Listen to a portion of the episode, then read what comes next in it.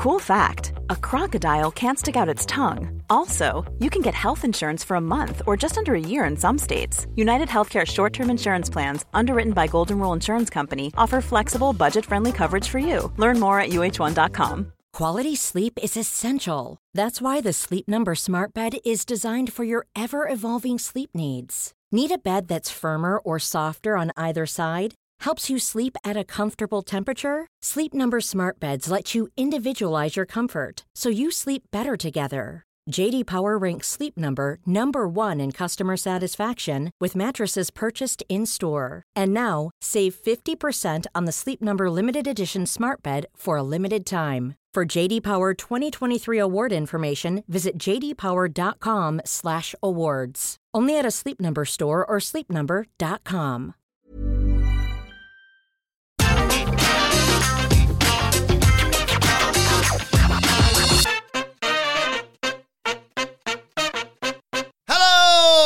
and welcome to the AEW Dynamite preview. I'm Adam Wilborn from What Culture, joined by one of the Dudley Boys, Michael Sidgwick from What Culture, to look ahead to tonight's episode of AEW Dynamite. But before we get into it, if you're a fan of this sort of thing, make sure you subscribe to What Culture Wrestling on Apple Podcasts, Spotify, Amazon Music, wherever you get your podcasts from, for daily wrestling podcasts where we not only review AEW Dynamite, but also AEW Rampage, Raw, SmackDown, the show formerly known as NXT 2.0. Oh! oh! Pay per views, premium live events. We have interviews, roundtable discussions, and a roundup of the week complete. The big quiz, of course, are on Wrestle Culture. As I said, though, joined by Michael Sidgwick. Michael Hamflett just working from home today, but he will be back in the next couple of days. Uh, we're here to preview Dynamite. Lots to look forward to. None of that best of seven nonsense. Bollocks to that for this one week, inexplicably. Um, instead, two championship matches, and of course, this technically is the go home Dynamite ahead of Final Battle this weekend. Yeah. Um, look, I don't want to be that guy, right? I don't want to be that guy who catastrophizes AEW. I also want to be a more consistent, less impulsive critic slash analyst who isn't a goldfish and who lets things play out and who judges form across a decent stretch of a television cycle and doesn't immediately apply his broken WWE brain to what I'm about to cover and expect the worst. But I'm, if I was going to be that guy, yes. I would be maybe a little bit worried about certain results and trends on tonight's Dynamite. I'm not worried about it necessarily. I don't think if the things I predict happen would be the end of the world, but I'm expecting or hoping 50 50 that there's some kind of finish masterstroke where tomorrow I'll be like purring in admiration of, ah, oh, that was inspired. Mm. So I'm honestly expecting to be surprised, but that I'm a naturally cynical guy. And as a result, there are yeah, two matches I'm thinking, why have you booked this now? Yeah. What good can come of this? And I suppose we'll get to them imminently. Yeah, I, I assume they're both the championship Yeah, yeah, matches. Uh, let's tackle the, the FTR one first, because you and I have sat here very confidently in recent weeks going, okay, we can see what they're doing, but the pay per view is quite the way off. That is clearly the big, what I thought was clearly the big pay per view match for February uh, for the AW tag team titles. Um, FTR versus the acclaimed, and we've got to kind of keep the acclaimed busy in the interim. Hence why why we didn't sort of throw our arms up initially when they were like, "Here's Jay Lethal and Jeff Jarrett," because you're like, okay, they shouldn't really be the next in line, but That's how TV wrestling works. Exactly. It's it's you know it's one of those things we just sort of let them get away with, and yet not only do they you know announce for Rampage, we're going to name the next people we're going to face, and they're the, the second best team, and we're like, okay, well that's when Jarrett's going to smash a guitar over Daddy Ass's head or whatever, and they go, well it was going to be someone else, but now you've bloody done that, it's going to have. And the gun, gun or Gunn Club or whatever it may be, and then they just went, "Cool, yeah, you two stay up there at the top of the ramp. We're going to just announce FTR. Not even for like, in, I, I think I had to rewind it because I went, okay, yeah, right, okay, that's fine. I suppose it, it's a pay per view at the end of the day. It's a final battle. And they went, no, it's on Wednesday. And you're like, What? What's going on? it's, it's astonishing this, and I'm kind of you a, li- a little bit nervous for about it uh, about this as a result. Um, whether it's just going to be, yeah. If this was WWE, I almost feel relaxed about it because I go, oh, cool, we're definitely not getting a result then. Gunn Club or Jeff Jarrett or Jay Lethal or all of the above are going to bollocks all this up and they'll either push it to Saturday for the pape or just push it down the road a little bit. But that's not AW's modus operandi, is it? Well, it wasn't. Past tense. Look, yeah, this is a very strange th- match to promote now. The timing is very, very sus indeed. Um, mega fans will have to forgive me, um, and I apologize because I think I've said this take um, on the Rampage review. So I'll very quickly, as quickly as I possibly can, cover it again. The timing is sus. On ROH, the discourse appears to have mutated now because, as has been rationally pointed out, if you really consider the product um, of late on Dynamite, it really is only Chris Jericho. He's dialed it back, hasn't he? He's Tony Khan's dialed it back somewhat. And the idea of ROH on AEW TV doesn't really feel as much of an imposition as it has when ROH was basically when Rampage was basically ROH Rampage a Yeah. couple of months ago. And yet the presence, the imposition of ROH content on AEW and again it's that consistency and thinking about things not just week to week but across the long haul and then making a considered um, point or as considered as something can be Mm-hmm. for a storytelling medium that will never end so you never know the ending right? Battle of the belts was something i was really looking forward to right? I think a lot of the problems of late 2021 which was an, an incredible time but you know you still expect the absolute very best every week whatever was that right? Okay, this full gear to revolution pay per view cycle is dragging and it doesn't feel important. It's not keeping me engaged week to week. But you know what? Maybe Battle of the Belts could remedy that with the idea being that these are essentially AEW's equivalent of a B level pay per view, more so than a uh, Shark Week or a Paddy's Day Slam yes. or a Fyter Fest, um, which basically they're not really B level pay per view in quality. Just the emphasis is on in ring action as opposed to angles and promos and the trifecta. Okay, so I thought, right, okay, maybe this is what they need. Maybe they need four B level pay per views, never twelve, but maybe four, where you get like just some awesome action that just happens to be on TV. And the idea that it was Battle of the Belts, um, was basically a synonym. And I know Battle of the Belts existed as somebody else's IP um, before that, but it was basically we can't get the Clash IP. It is owned by WWE. Battle of the Belts is essentially a synonym of that, hmm. and the idea is we are calling it that for the exact purpose of bringing back memories of Clash of the Champions and the high stakes stuff that you got on TV. So, like, great, can't wait for that. Should be awesome.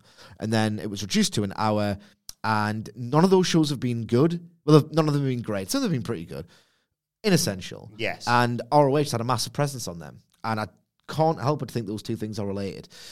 With acclaimed versus FTR, right? It's a hard enough ask as it is to do it on TV because you're giving away the biggest tag match on pay per view you've got on TV. And what really stresses me out about it, again, I'm expecting the masterstroke here. That's the expectation for the last couple of weeks, and they're really back on form. I'm expecting some kind of masterstroke of a finish because if I was cynical, right, I would think, right, the Gunn Club are going to interfere, or the Kingdom are going to interfere, and the heat is going to be on the promotion and not the heel tag team because we know that the promoter booked the heel tag team to ruin what, in a very, very similar alternative universe to our own, would have been the Revolution tag team title match, Yeah. okay? It still might be the Revolution tag team title match, okay?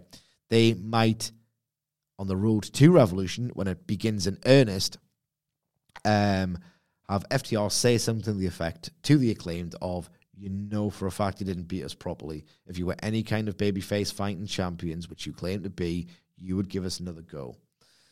Even if they build acclaimed FTR 2 at Revolution, right? There's still an enormous um, pressure and expectation on this match where if in fact they are going to go to this really cheap um, finish that is ultimate proof, in my opinion, that ROH is in fact actively detracting from AEW and the possibilities that AEW could generate because you are giving away an AEW pay per view match for the benefit of building an ROH pay per view match. Okay. Um, the expectation and pressure still exists because if you want the Revolution match to feel hot, having given it away already, which is a hard sell, we saw that with Punk and Mox, uh, Mox and um, Punk. Uh, Mock and Punk. yeah. I said that. Sorry. Sorry.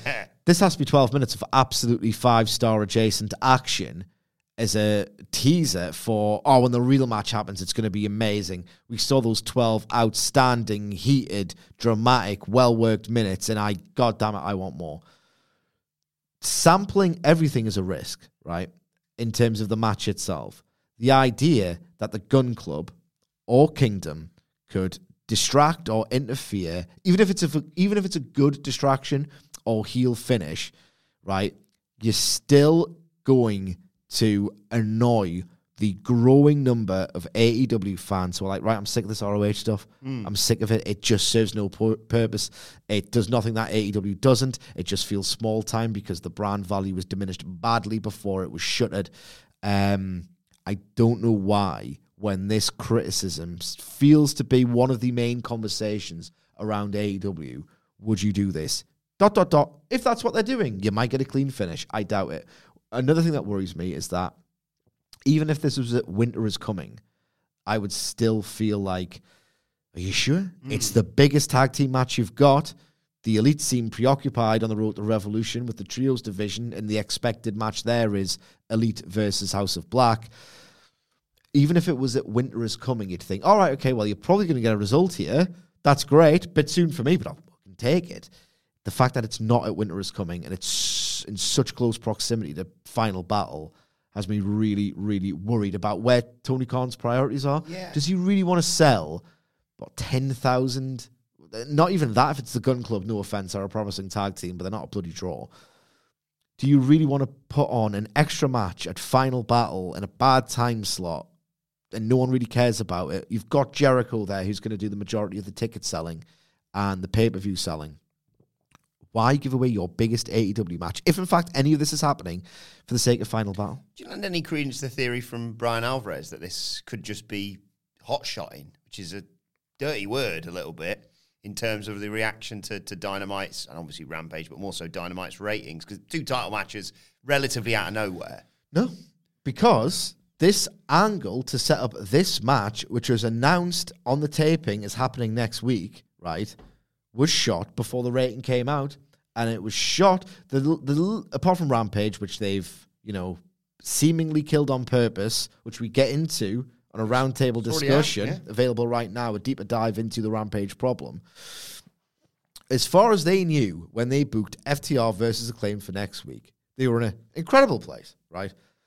Because they just arrested the Thanksgiving Eve curse, mm-hmm. where they know that number dies, and yet it didn't, and it was an incredible number considering the calendar. As far as they knew when they booked this match, for the time it was booked for, everything was absolute roses. They had no idea that that disaster of a number was like sort of around the corner. This match has to be awesome, absolutely out of this world, awesome. Um, if it's not going to go to a satisfactory finish. You think the acclaimed still leave as champions The then? acclaimed leave as champions, and I think they've got a particularly good finish in mind. It can't be a distraction. It won't be a distraction. I think they've got a really clever finish in mind, and that is um, informed by the form of the promotion, which I'm not going to abandon because I've got a cynical thought. I don't think that's the right way to analyze things. All that said, I think they've got a tremendous finish in mind that will nonetheless build to a match at final battle. And this shouldn't be um, an angle alert klaxon for something at ROH final battle. It just shouldn't. Yeah, I agree with you. It's not as if, as well, sorry, I know I'm talking a lot about this. It's not as if, oh, right, we need to scramble for a match. Um, all right, let's just waste this one. People will forget by March. That's Vince headspace stuff. Again, if it's happening. They've built FTR versus Gunn Club. It's not been the hottest thing in wrestling. I'm not naive, but they've built it for a Yeah. long time. It's probably the second most heavily built prospective match at um, final battle. So I don't know what they're thinking, and I'm hoping that my uh, that Tony Khan's got a master stroke, and God damn it, he's capable of them. Yeah, and also, like I say, we've got Samoa Joe defending the TNT Championship tonight against Darby Allin, which could be an absolute ripper. Hmm. Obviously, uh, the confusing thing for me is you got that tonight. Saturday, he's got Juice Robinson for the ROH TV title. I can't be the only one who thought, where's Wardlow in all this? Because I assumed, off the back of what happened with the TNT Championship and subsequently Wardlow saying it's my bloody world and interrupting Joe, that either the next TNT Championship match or the next Ring of Honor TV champ- Ring of Honor TV title match was going to feature Wardlow in it. Yeah, and Wardlow's going to do something with Joe. They've still been tied hmm. together in storylines post full gear. But yeah, at least with FTR versus the acclaimed, I think a lot of the reason why some critics slash journalists, and I disagree with them here, say oh, it's not hot shotting, it's because they have teased FTR versus the acclaimed. It is the logical match to make next, as we've covered. TV works differently and you have to take the piss a bit. But it is the logical match. They've been the number one contenders for ages. It's the two best tag teams. This is the logical match. So I can understand the complaints about the cynicism of the booking, if that makes sense, right? This is a mess. This is a complete mess. And it could be destructive as well. I don't know where Juice Robinson's come from. I don't necessarily care. Um, if you're a fair promoter, right, you'd realize, oh, well, you know what? Wardlow's next in line. He didn't get pinned. He's got a right to reclaim that title, which he never strictly lost. Mm-hmm. But that same promoter put him in a position via a three via a three way match for him to lose the title in those circumstances anyway. So it's it doesn't make sense that Wardlow isn't getting the next shot, but it kind of does in this weird warped way because that's what enabled the three way match to exist for in the first place. So that's a mess. And look, neither of the outcome for this match is um, it's the best possible Samoa Joe match. He doesn't have to do hardly any of the work. Darby Allin is game as hell to bump for him. Noping a Darby Allin low pay and watching him be a bullet and go into the guardrail might be one of the best spots of the year. His head might legitimately go through the guardrail. He Yes. just has to wrestle with it around his neck the rest of the match. Imagine noping that Darby Allin low pay. And imagine the comeback that follows the noping of the low pay. This could be like some. This will be Samoa Joe's best match in AEW by some distance Yeah. for me. Okay, Samoa Joe shouldn't lose on principle when he's defending a title. You should do everything possible to make your champions look strong going into the pay per view because either they win the pay per view match and become even stronger, which in theory strengthens the next challenger when they eventually win. Um, and it's just common book and sense, right? Okay. You sh- why unnecessarily have Darby Allin lose? And look, someone might point out, oh, we wanted all star matches, and you say that people should lose, and maybe that's something I should consider as well. Um, but it's only final battle. Yeah. You know what I mean? But then someone else will say, well, he wants to sell Final Battle. To which I would say, don't buy ROH in the first place. These problems are mounting in the narrative of AEW proper as a result of this ROH thing. It's ridiculous. It's, I told you, I told Hamflett, uh, you were, on, you were off, I think. Between November 17, I think I compiled this data, and All Out. So All Out to November 17th, right? One AEW slash ROH title holder was directly pinned on a once per week basis, Wow. directly as well. So if you were in the same trio, you've lost as well. But uh, whether it was uh, the Lucha Brothers against Swerve and Glory, um, Jericho against Claudio, Dalton against Jericho, uh, Garcia in a tag match, one AEW slash ROH title holder has had their shoulders pinned to the mat or been tapped out once every single week. It used to feel like an event if a champion got pinned. Not anymore. This ROH problem is really seeping into everything. Um, maybe I should be ecstatic that we're getting an all star match, the best possible use of Joe, and Darby Allin's going to lose valiantly in defeat because he really gets over like that.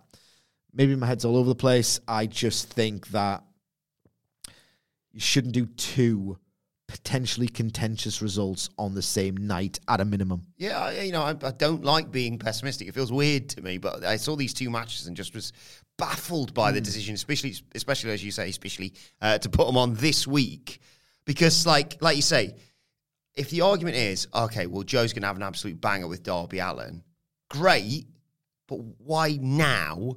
And if the argument is, okay, what he's going to do is he's going to have a great match, he's going to retain the TNT championship, my argument would be, well, could he not just, for once, actually, could he not just do it against, I don't know, uh, Trent or someone? I'm just thinking of a and general babyface who can who- Yeah. Teflon losing, right?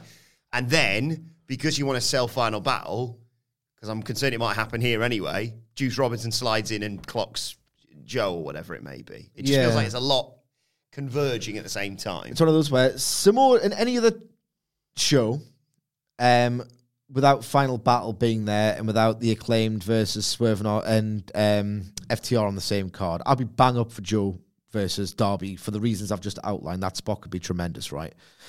I don't like the optics. And again, this is an ROH problem. Oh, Christ, we've got an ROH pay per view to sell it. How do we do it? Um, the optics of spending all of that time building and legitimizing Darby Allin. It's been a three year long project.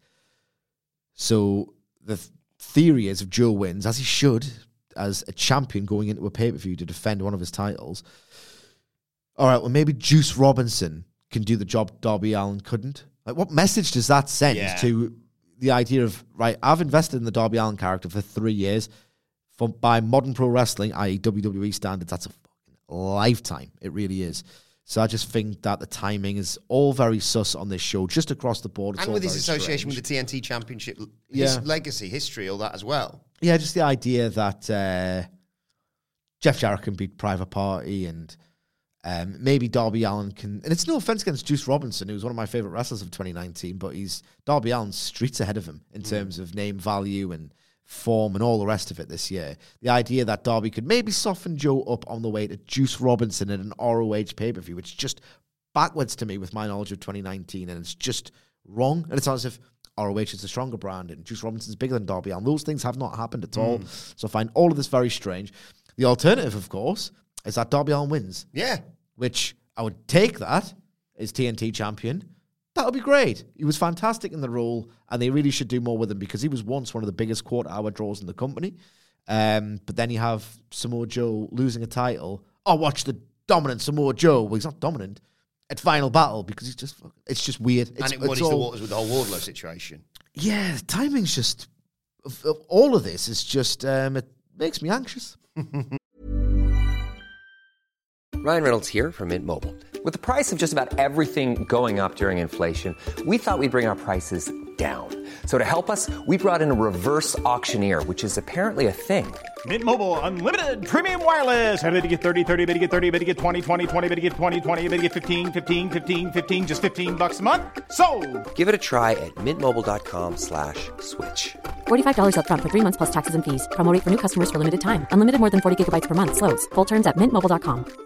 You should celebrate yourself every day, but some days you should celebrate with jewelry. Whether you want to commemorate an unforgettable moment or just bring some added sparkle to your collection, Blue Nile can offer you expert guidance and a wide assortment of jewelry of the highest quality at the best price. Go to BlueNile.com today and experience the ease and convenience of shopping Blue Nile, the original online jeweler since 1999. That's BlueNile.com. BlueNile.com. Mom deserves the best, and there's no better place to shop for Mother's Day than Whole Foods Market. They're your destination for unbeatable savings, from premium gifts to show-stopping flowers and irresistible desserts. Start by saving 33% with Prime on all body care and candles. Then get a 15-stem bunch of tulips for just $9.99 each with Prime. Round out Mom's menu with festive rosé, irresistible berry chantilly cake, and more special treats. Come celebrate Mother's Day at Whole Foods Market.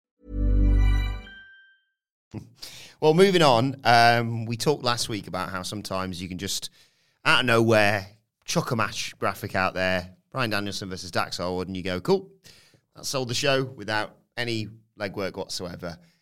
Arguably, we hear from AW World Champion MJF, oh, and former AW World Champion Jon Moxley. Mean, I'm watching the show kind of regardless what else is on this, to be honest. Yeah, absolutely. And again, I've kind of been all over the place on this podcast in terms of my uh, opinions and consistency and all the rest of it. But the reason why I'm expecting a masterstroke from FTR acclaimed is because you can't let it play out in this company. There was a certain uh, member of the pro wrestling media who was baffled by um, the interactions between Mox and Hangman Page last week. In fact, there were two from the same outlet. I'll leave it at that, right? The idea is that they should have explained it better, or they should have ran a video recapping what happened between them.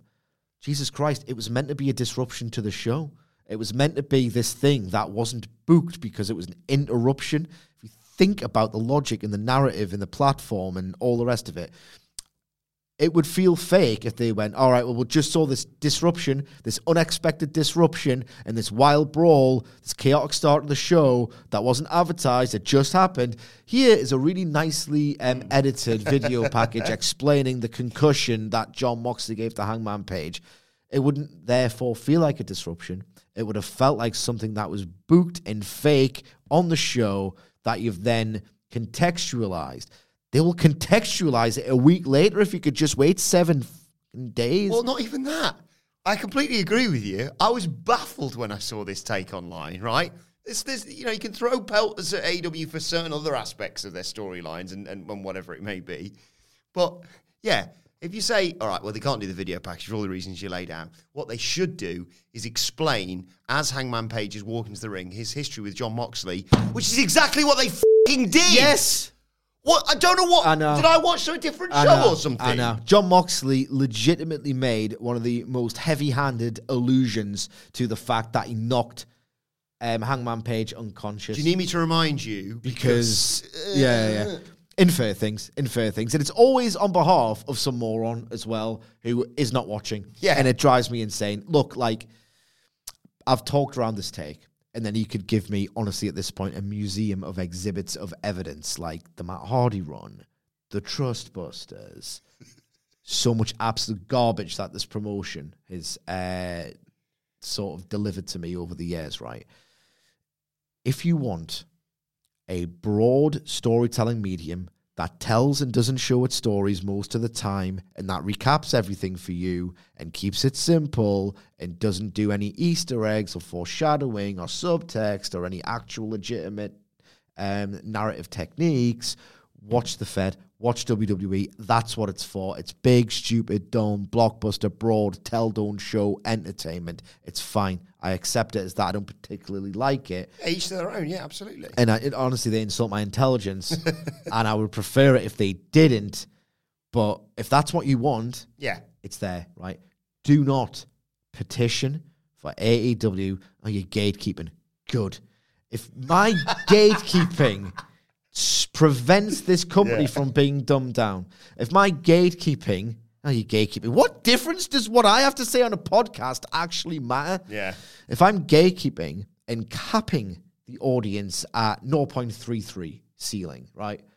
If it can continue with that, and it can, it will get a rights fee, and it's just got its audience where I can do a stadium once a year, and you know, six thousand at best for a TV, and fifteen thousand for a pay per view, and good. If it keeps the dumb hand holding bollocks out of my promotion of choice, I'll gatekeep until I'm dead in this fucking podcast chair. Do you understand what I'm saying to you? I want a, s- and I'm not even saying it's that sophisticated. I've seen a million interrupted backstage interviews. I have buried one million backstage interviews. I know it can be woefully contrived.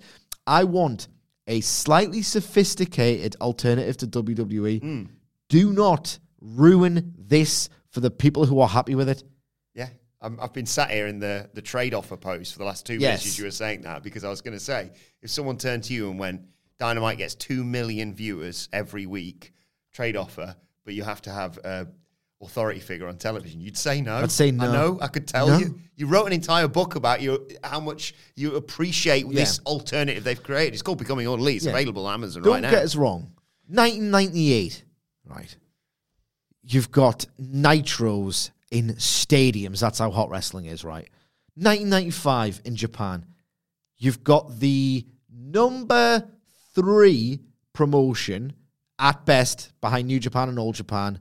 FMW drew 58,000 punters to Kawasaki Stadium for Hayabusa uh, versus Atsushi Onita, right? I want wrestling to be that big again. Yes. Right? I obviously do. The spectacle of that match, go and watch it. It's on YouTube, is absolutely unbelievable. I obviously want it to be that size. It would be amazing, right? Okay. If you have to abandon all of your principles and do a bad product to get it, I would rather see it in the Hammerstein ballroom. Yeah. Simple as that. Uh, really looking forward to hearing what both guys are going to say. Uh, you got obviously Jon Moxley, the road to. He sort of alludes to the the death of the Blackpool Combat Club, what with William Regal gone from AEW, going back to WWE, of course, uh, and as we mentioned there, his uh, uh, now feud with with Hangman Page and all that. Um, very worth watching. worth watching the road to if you haven't. Purely for I always watch it before bed and go to bed at like half eight on a Wednesday because I have to be up at stupid o'clock. purely for the, you know, red hot. I'm gonna kill you between Moxley and Hangman Page. Oh, you know, he's like you say they allude to. Oh, do you need to remind you? And Hangman Page chins him at that point, and they brawl outside the ring. Just keep an eye out for that bit. they brawl outside. All the officials are like, stop it, stop it, stop it. There's a sign that says Simon Miller, warm and fuzzy, and my tum tum in the background. It sort of slightly takes away Yeah. from it. Uh, so there's that, of course, um, as well as someone who I would hope, not my opinion, but obviously the way it's been manipulated, let's say, it's probably going to be booed slightly more for murdering an old man on television last week, uh, Maxwell Jacob Friedman. And of course, it's technically also the go home dynamite ahead of Winter is Coming, where he's facing Ricky Starks for the world title. Yes, I'm trying to be a consistent analyst here, okay? And I thought MJF did an absolutely majestic job of getting his heat back and just reining in that charisma, not allowing the fans to get high on it. Go and listen to the Dynamite review last week Yeah. again, because we really, me and Hamflett and yourself, drill into how good it was and how low key good it was, in fact, okay? MJF cannot help but steer into these lanes where he just arrives at being a babyface again. he decides to be the devil himself. It takes an absolutely exceptional amount of commitment to do this. And then CM Punk turns heel on him. And he's the de facto babyface because CM Punk's kind of becoming a bit of an asshole, and that's before Brawl Out. The Chicago fans were happy to see MJF in Chicago. Then CM Punk's like, fuck, like, right, I can't even be a heel as a devil, right? So he cuts this promo, he draws it out. It's like 17 minutes long end to end, this episode of television. And he just skillfully, the second that the fans get a bit subdued, and I myself am thinking, not your best promo, this, Max. Oh, I was concerned. I'm with you. He then goes, Right, I'm going to do the Reign of Terror. And the penny drops, and I'm like, Fucking that is genius. Yeah. That is genius, right? He does what so many other luminaries of the sport, right, couldn't do, and that is like swim against the tide of a reaction, right, and actually come up to shore. He's a heel again. Great. It's fantastic. What happened subsequently is that William Regal, the sympathetic victim of a ostensible crime, because he's not cleared to commit uh, to compete, Bleed on the brain. bleed on the brain. He's he's didn't realize he had a broken neck for twenty years. He's a very very frail man, and he goes down like a sack of spuds. And MJF's despicable. And what happens? All right, now he's definitely going to the Fed. He's leaving your beloved AEW fine. Boo, William Regal. Boo, you suck. You're a traitor. If anything, MJF's going to be a hero this week for like binning the traitorous, Yeah, treacherous William Regal on the way back to the dreaded Fed. Cannot catch a break, MJF, but I trust him to get his heat back, and he'll probably do it tonight. Where are they? Austin, I think. Austin, Texas. Slag off I'm, barbecue I'm, sauce. I'm well. trying, you know, to rein back the old uh, American accents. I can't associate with that. Um, but yeah, Ricky Starks. Well, we'll get to Ricky Starks in a bit as well because Ricky Starks is keeping himself busy with the diamond, diamond, diamond ring battle royal, which is inexplicable to me. But we'll get to that. Uh, but first, let's run through some of the uh, other matches advertised. Uh, the JAS versus what's left of the BCC, I suppose. Uh, Jake Hager, I like this hat. And uh, Daniel Garcia versus Claudio Castagnoli and Wheeler Yuta, obviously ahead of Yuta and Claudio, both challenging for JAS's titles at Final Battle. Yeah, look, this should function as very, very well worked build to final battle. And if you're gonna um, build final battle, which I won't want too much time allocated to because I just don't care about it, um, then ultimately this is a pretty damn good match on paper to um, fulfill that objective. But it just brings into focus to me that so much time has been spent building Wheeler Yuta like building the life out of Wheeler Yuta. And in fact, Daniel Garcia has beaten Danielson. Wheeler Yuta has cut his forehead, forehead open to smithereens to join the BCC in the first place. Like much of Danielson, Jericho, and Moxley, three of the biggest stars in the company.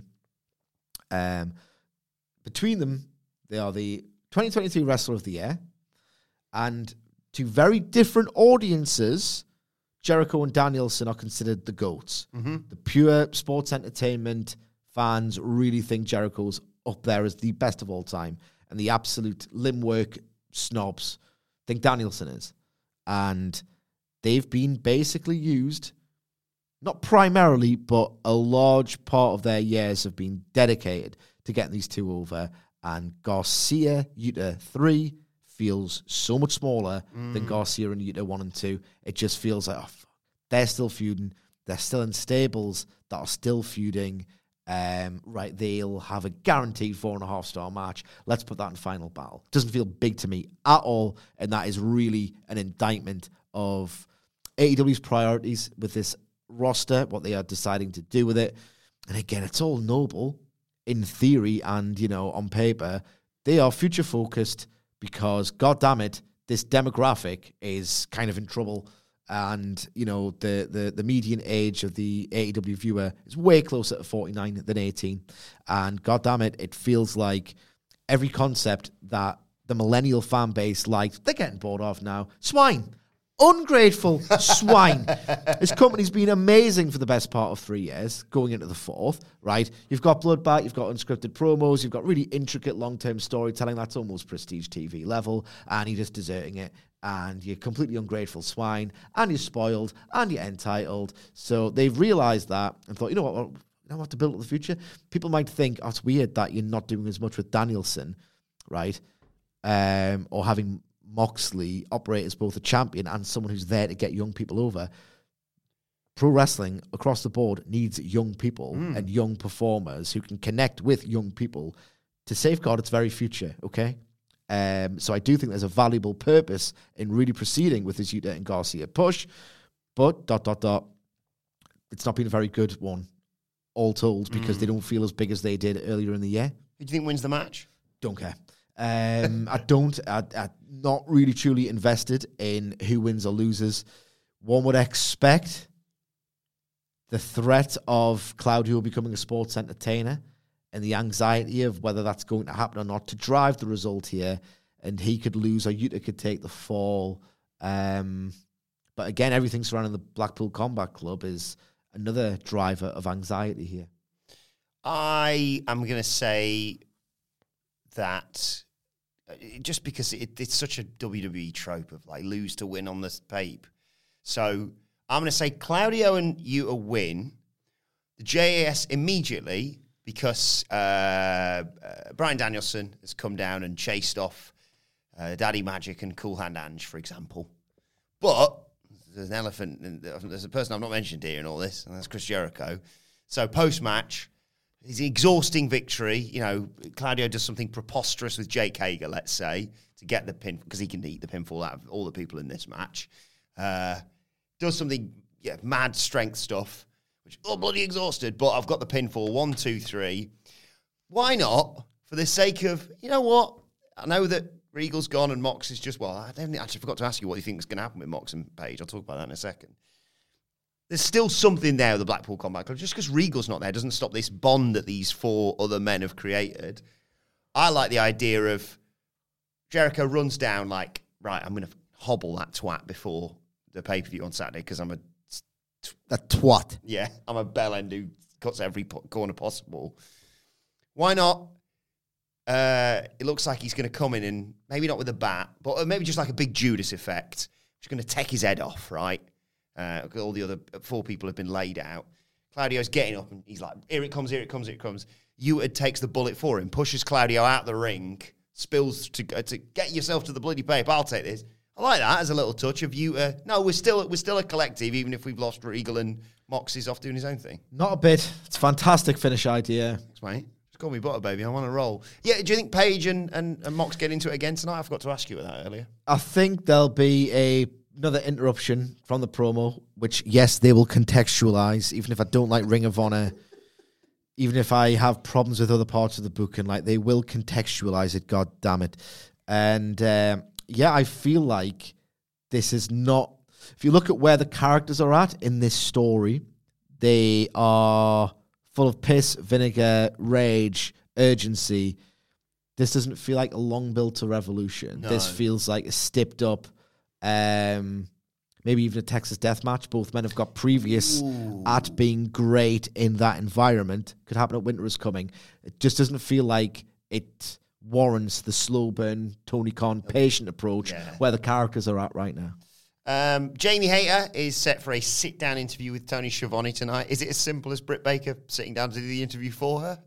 That's what they're building. Yeah. That's what they've been teasing on social media.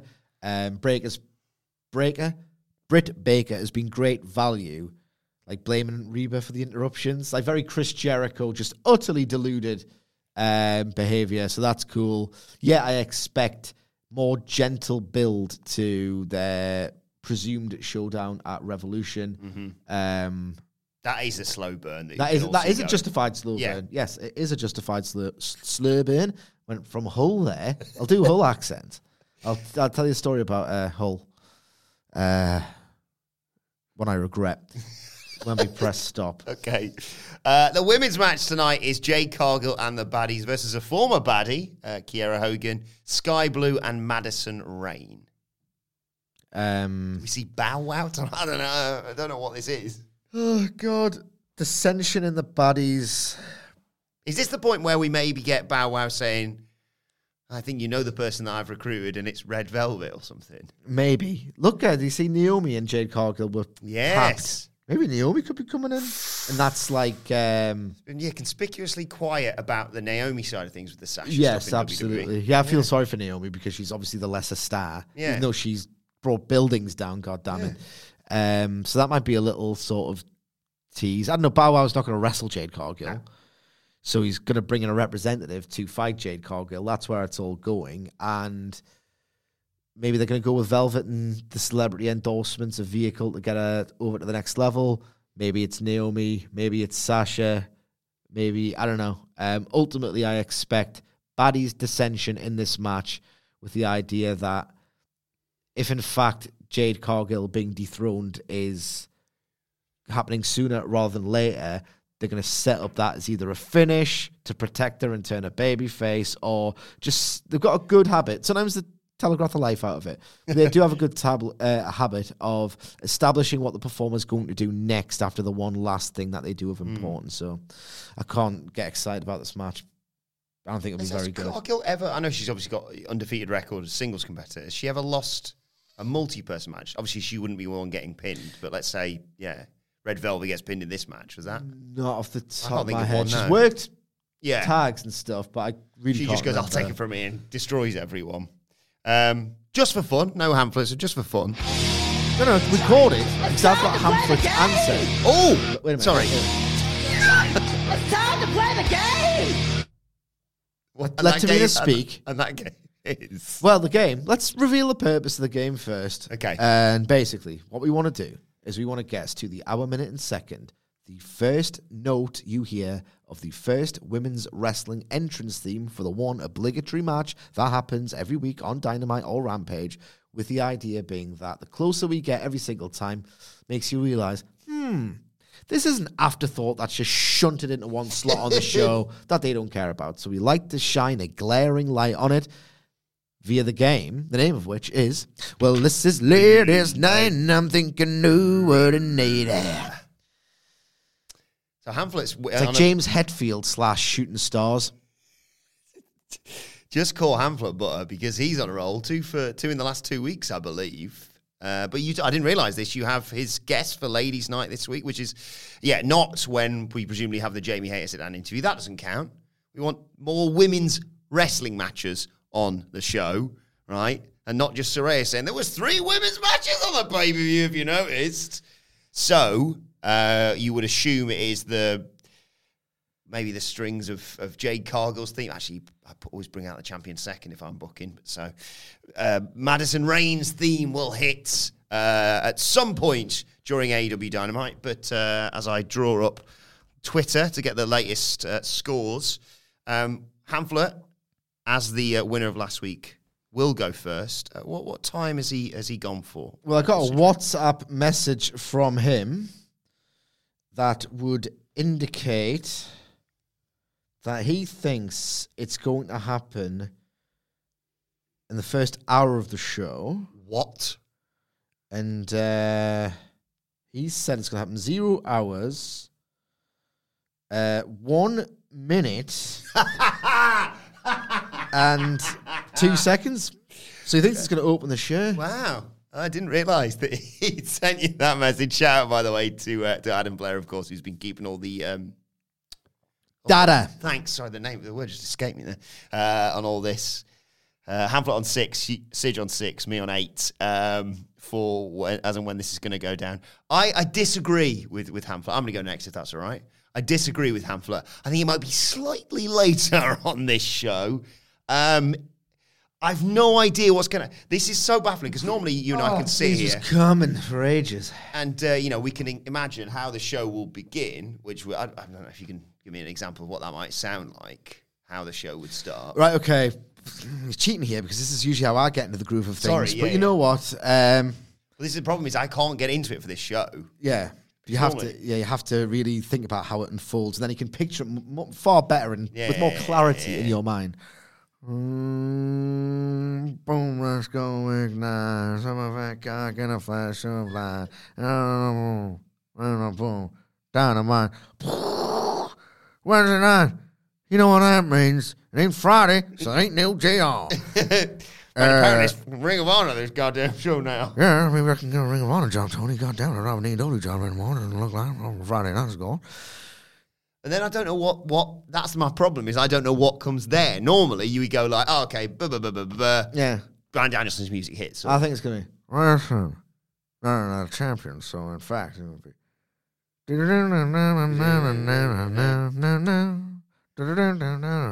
Runs with the Midnight Express. Yeah. yes, it does. yeah, I think this is Oh, because it's getting some. Oh, listen, listen. Uh, maybe one of these days I'll prepare an acclaim style rap to perform in the Jim Ross voice. So that's going to open. Yeah. And then um, the main event oh, probably will be uh, I hate creep and I hate liars and my head's on fire. And it's Darby Allin Yeah, I got it, I got it. Joe. So I'm thinking that I'm not going to give the game away because it's your decision. Yeah, I, I agree. I was going to say, I think it is going to be. I can't sleep cause my head's on fire. I hate creeps and I hate liars. I can actually picture the cartoon bit as well as you say that. Um, so I think that's the way things are going to be Yeah, organised. But uh, one, I think I'm going to go second hour. I'm going to shock you. One twenty dead. it's like you hear that little freak. but burp just raised up but didn't come out there. 120, boom, on the nose. I'm gonna go one hour. Uh, Darby Allin's matches are really these short, explosive bursts, and they don't really, understandably, have Joe go that long. No, so I'm exactly. thinking it's going to go 128. Whoa. No, no, 127. Or Uh, 127.59, actually. 34. Oh, so it's a very spread betting this week.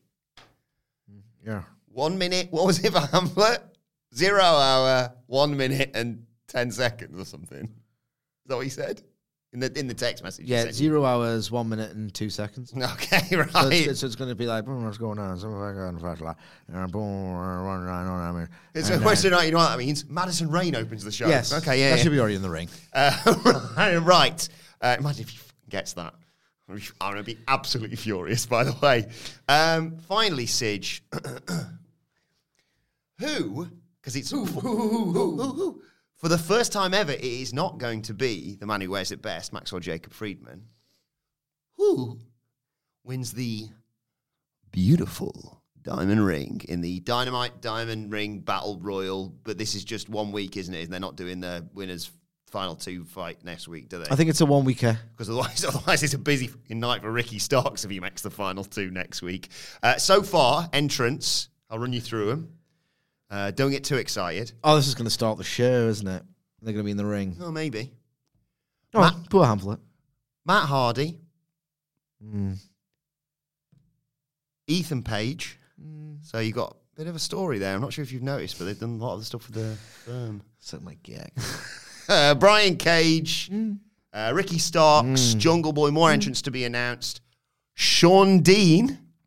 You and can't- I was showing my hand here. My pick, the only man fit to wear the diamond ring if it's not going on Maxwell's hand, Dalton Castle. God damn, I love that man. I do love that man. Um, first things first, I read somewhere that, in fact, it's going to be Diamond Ring versus title when Ricky Page wins it. Ricky Page? Not him. Ricky Starks. So I read somewhere on like Reddit or somewhere like that that I think that was what was actually meant to be conveyed. Um, Right. Which could be a mechanism to give it back to MJF. Which is Oh, okay. Yeah, I get where you're coming from. Yeah, yeah. yeah, it was on Reddit or somewhere like that. Um, surprisingly insightful uh, For Reddit. for Reddit. particularly squared circle. Yeah, yeah. And uh, so that's, I think, what's going to happen. Therefore, I expect Ricky Starks to win it.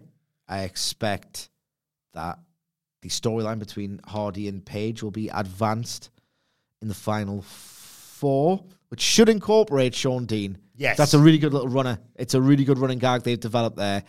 The idea that he could be close to MJF. Because if they do MJF versus Shawn Dean, it's like, you know, there's always like a great TV match uh-huh. in the long term title reign.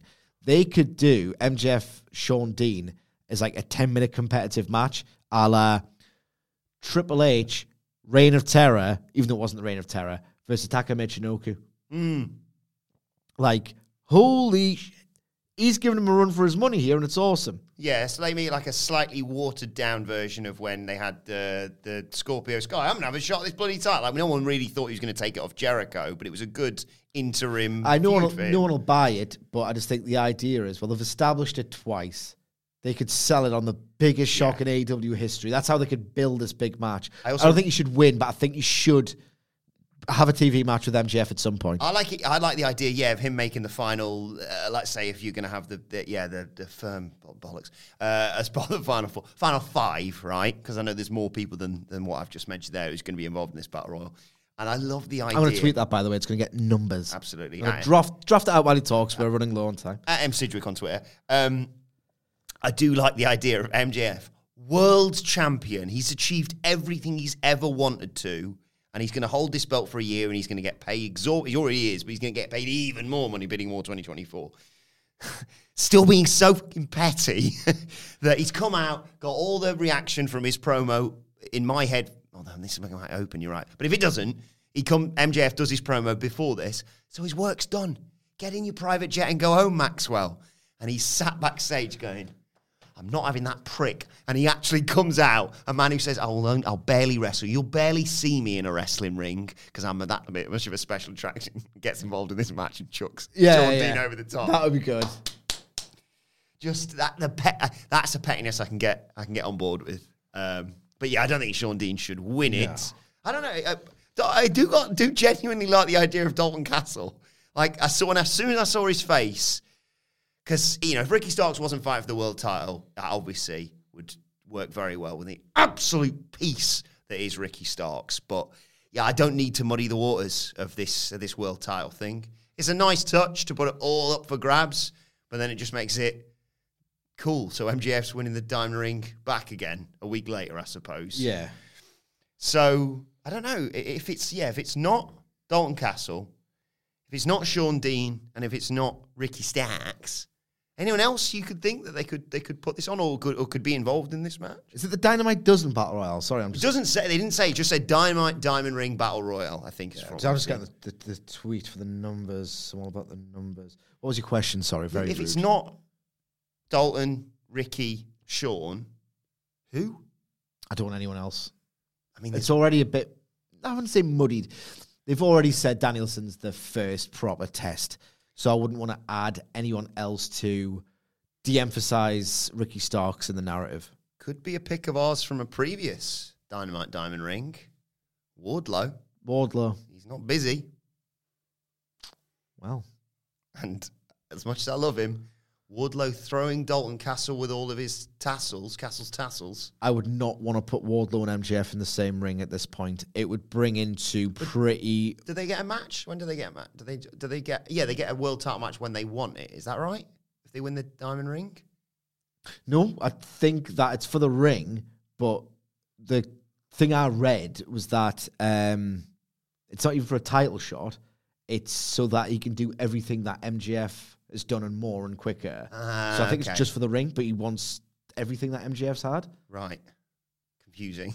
Needlessly confusing. Yes. And needlessly risky for a man who's held together by Tape and fighting for a world title next Yes, week, in my absolutely. opinion. But I'm sure, like you say, uh, I suppose the, the, the, the theme of this preview is over to you, Tony, because there's a lot of apprehension in this room, and it's just me and Sidge this week. Yeah, Hamflett's usually the Debbie Downer, isn't he? Yeah. But it's you can't say you don't want to watch tonight's show. Let us know your thoughts. Let us know your Did you predictions. like the Hangman Page versus Mox build? What, last week? I'm fairly certain he did at the time, but we'll s- Oh. I wonder what you're alluding to there. we'll see. Uh, let us know your thoughts ahead of tonight's show on Twitter at What Culture WWE. Uh, well, actually, they can follow both of us. You can follow Michael Sidgwick on Twitter at. M. Sidgwick. Follow me at Adam Wilborn. Follow us all at What Culture WWE. And to keep a track of the whole ladies' night thing, uh, you can follow our brilliant statistician Adam Blair at Adam Wilton. Four, of course. Uh, but for now, this has been the Dynamite preview. Oh, as Sidge alluded to earlier, if you want to know our thoughts on the dumpster fire that is AEW Rampage right now, me, Sid, and Andy sat around to talk about it a little bit earlier. It's available as the Get the Table podcast right now. What Culture Wrestling, wherever you get your podcast from, where the Dynamite review will drop tomorrow as soon as it is released. And you know what? Bollocks to it. Me and Sidge will do a final battle preview for you tomorrow just because we, we like you that bloody much. Oh, uh, Always spoiling them. Right, uh, this has been the Dynamite preview. My thanks to Michael Sidgwick. Thank you for joining us, and we will see you soon. Hey, it's Paige DeSorbo from Giggly Squad. High quality fashion without the price tag. Say hello to Quince.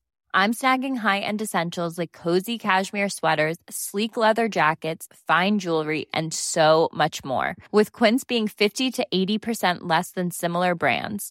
And they partner with factories that prioritize safe, ethical, and responsible manufacturing. I love that. Luxury quality within reach. Go to quince.com slash style to get free shipping and 365 day returns on your next order. Quince.com slash style. Mom deserves the best, and there's no better place to shop for Mother's Day than Whole Foods Market. They're your destination for unbeatable savings, from premium gifts to show-stopping flowers and irresistible desserts. Start by saving 33% with Prime on all body care and candles. Then get a 15-stem bunch of tulips for just $9.99 each with Prime. Round out Mom's menu with festive rosé, irresistible berry chantilly cake, and more special treats. Come celebrate Mother's Day at Whole Foods Market. Planning for your next trip? Elevate your travel style with Quince. Quince has all the jet setting essentials you'll want for your next getaway, like European linen, premium luggage options, buttery soft Italian leather bags, and so much more. And is all priced at 50 to 80% less than similar brands. Plus, Quince only works with factories that use safe and ethical manufacturing practices. Pack your bags with high-quality essentials you'll be wearing for vacations to come with Quince. Go to quince.com slash pack for free shipping and 365-day returns.